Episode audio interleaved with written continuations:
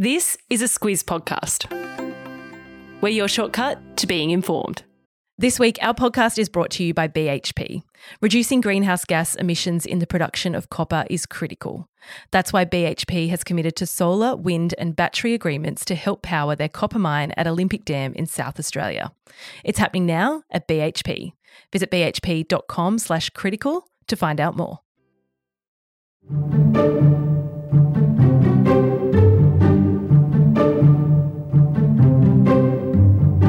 The crazy events in Russia over the past weekend have left the world and us wondering what it all means. So, in this Squiz shortcut, we will try to break down all of it and look at some of the theories on how this could play out for Russia, if it could change the course of the war in Ukraine, and why even the experts are having trouble knowing where this might go.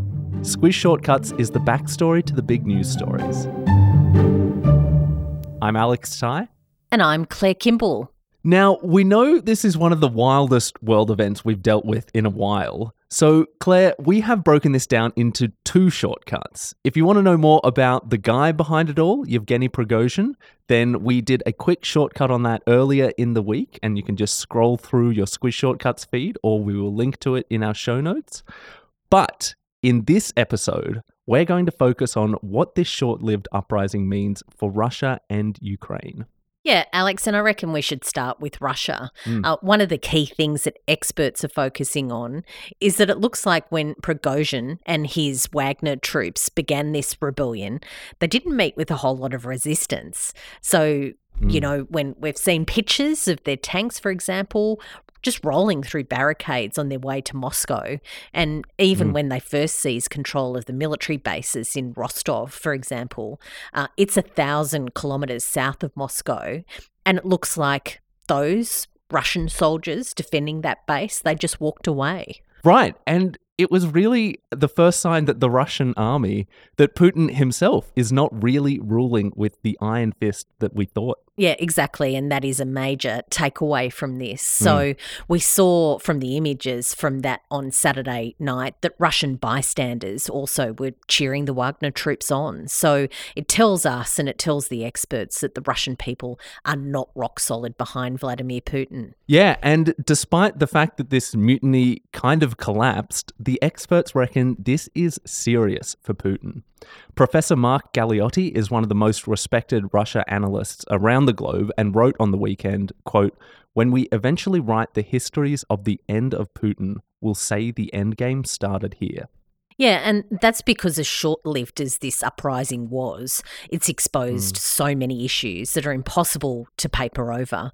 Prigozhin has been so critical of Russia's defense chiefs. We spoke about that in our earlier shortcut. Um, also, their efforts in Ukraine. So he basically told Russians that the strategy is hopeless.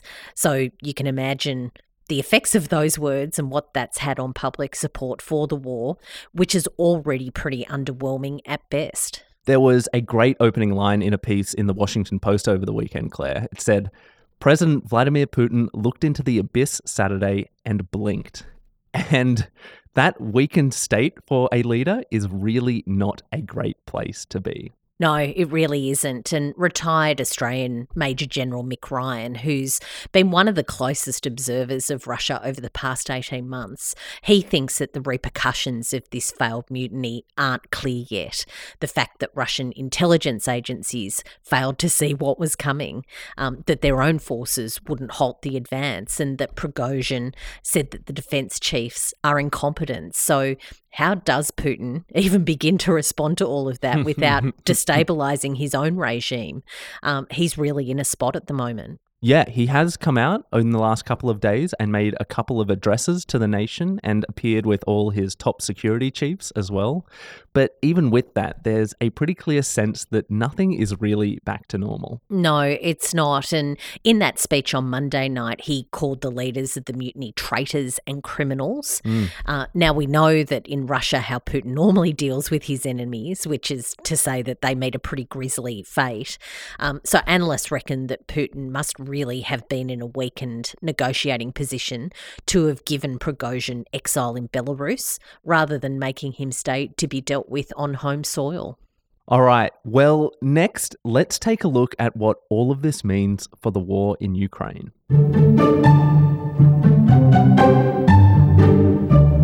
So, with a lot of the reporting on the war in Ukraine, does sometimes feel like there is a degree of wishful thinking in the commentary from the Western nations because all of those nations want Ukraine to win against the odds. So, I suppose the question that we want to answer here, Claire, is does this recent turmoil in Russia actually help Ukraine? Yeah, and on the face of it, most observers would say that it does. Mm. Obviously, in those first hours, Russian troops were actually redeployed from Ukraine to bolster security at home. But even now, that initial threat has dissolved. Uh, it's pretty obvious that Putin and a lot of his top brass would be spending a lot more of their waking hours thinking about how to protect themselves, not just winning that war. But Claire, the flip side of that is this question of like, surely Putin will now be doubling down on a do whatever it takes strategy to actually win the war because he doesn't want to be embarrassed or seen as weak, right? Yeah, and that is true as well. And certainly the military experts can't discount that he'll launch some sort of devastating attack on Ukraine as a display of strength. And it's worth listening to Major General Mick Ryan again on this. He says that the worst outcome here is that Putin actually steps up the targeting of civilians and critical infrastructure in Ukraine, Mm. um, like that terrible attack on the dam that we saw, that catastrophic flooding in recent weeks. It's a good reminder that we can't be all Pollyanna about this, thinking, you know, Russia is weakened, Ukraine can quickly make a break on this, and the good guys can finally win. That might be wishful thinking. Yeah, if it was a Hollywood blockbuster, no doubt it would end that way, but that's certainly not the case on the ground. And putting aside that 24 hour mutiny, it's good to check in and just check where the war is at. So, Ukraine launched its counteroffensive in the last few weeks. That's been talked about quite a bit. And what we mean by that is that there's a concerted effort to push Russia out of areas that it has claimed in Ukraine. Uh, but while it's taken back the odd village, uh, the odd few hundreds of kilometres in territory, it's really, really tough going. Yeah, President Volodymyr Zelensky of Ukraine has acknowledged that progress has been slower than they'd like, but, and this is a quote from him some people believe this is a Hollywood movie and expect results now. It's not. Yeah, exactly right. And Andrew Kramer from the New York Times has painted a picture for us about what it looks like on the front line and why it's so hard for Ukraine to claim back its territory.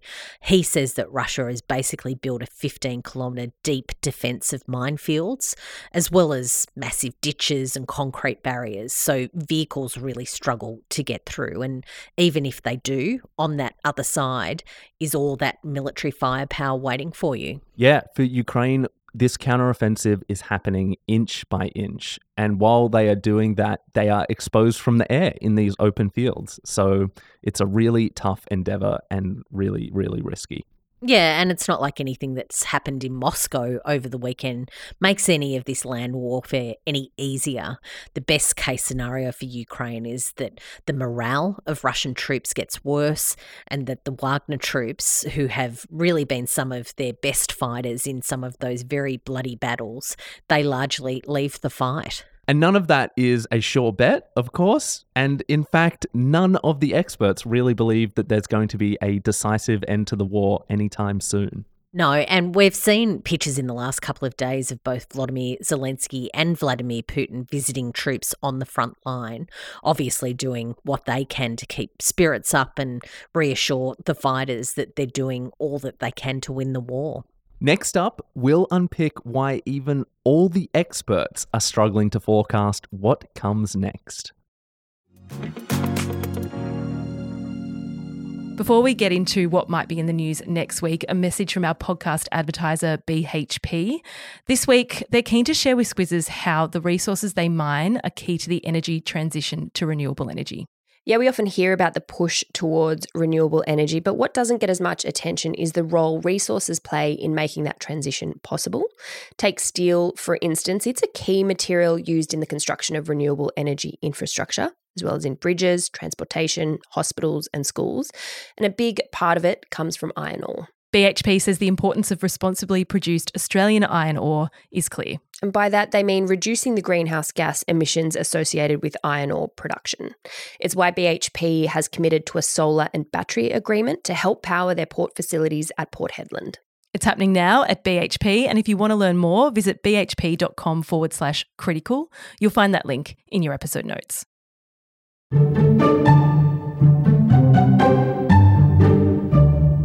Claire, we've talked a lot today about what might happen. Putin could do this or do mm. that, but it's worth talking about why it's so difficult for even people who know Russia really, really well to understand what the next move is here, what happens from here.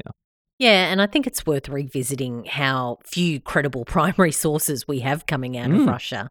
So I don't know if you remember last year, of course, this whole Putin is dying story, Alex. Yes, yeah. It was like within a few months, all of these different commentators were saying he had cancer, he had Parkinson's, he had serious mental illness. I remember these stories. Yeah, exactly. And there was particularly notably a clip of his hand supposedly shaking. He was holding on to a table, and that went viral. But the reason I'm mentioning this is because all sorts of reputable people were quoted on that. None of them actually knew what was going on. Uh, there was no real hard evidence. So, actually, trying to get an accurate account of what's happening in the Kremlin is very, very hard. Yeah, Mark Galeotti, that professor, the expert on Russia, reckons there was, quote, a lot of wishful thinking around the commentary on Putin's health. And Claire, I guess you're telling us to really take a deep breath and make sure we look at all the sources before we assume that Putin will be gone anytime soon. Yep, me and the experts are advising you to do that. Uh, one thing, too, to keep in mind about the reporting is that there are governments that are really putting scenarios together about what might happen in Russia. It doesn't mean, though, that it's a prediction.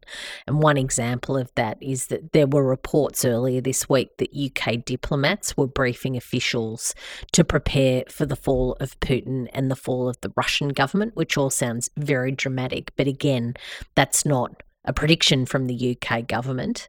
Uh, another thing, too, the world leaders are being very cautious about the statements that they're making about what happened in Russia.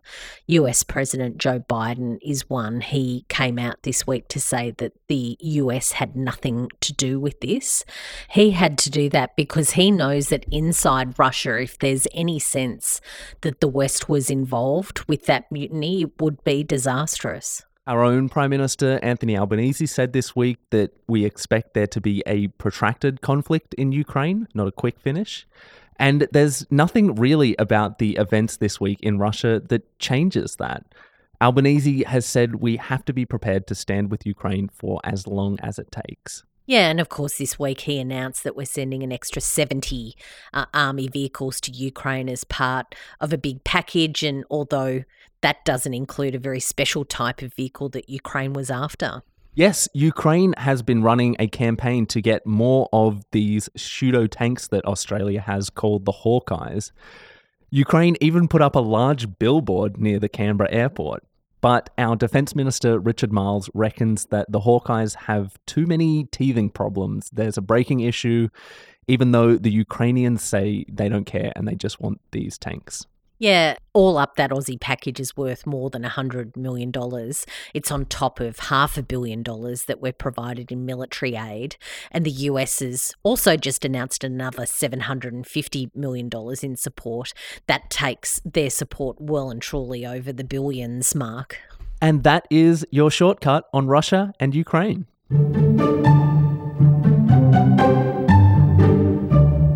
Each week, we give you a recommendation for some further reading, listening, or watching. And this week, I've got a fascinating fact check from Newsweek called The Year Putin Didn't Die, which is a great reminder to all of us about checking and double checking and triple checking the sources of where we get our news.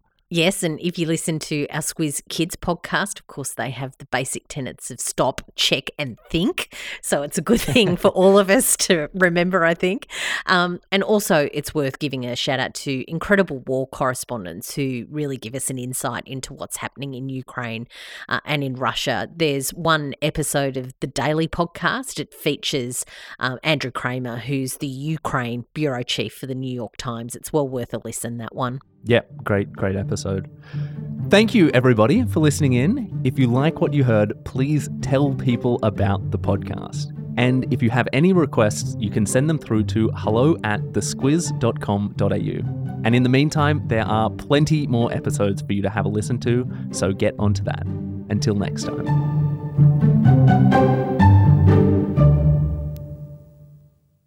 Kate Watson, co host of News Club and The Weekly Wrap, jumping in here to say thank you for listening to our podcasts first and foremost. And if you like them, we'd really appreciate it if you could share them. Tell your mates about us, tell your family, tell your barista, tell your hairdresser, whoever you think might be interested in the news that we cover. You telling people about us is still the number one way we grow. Thanks in advance.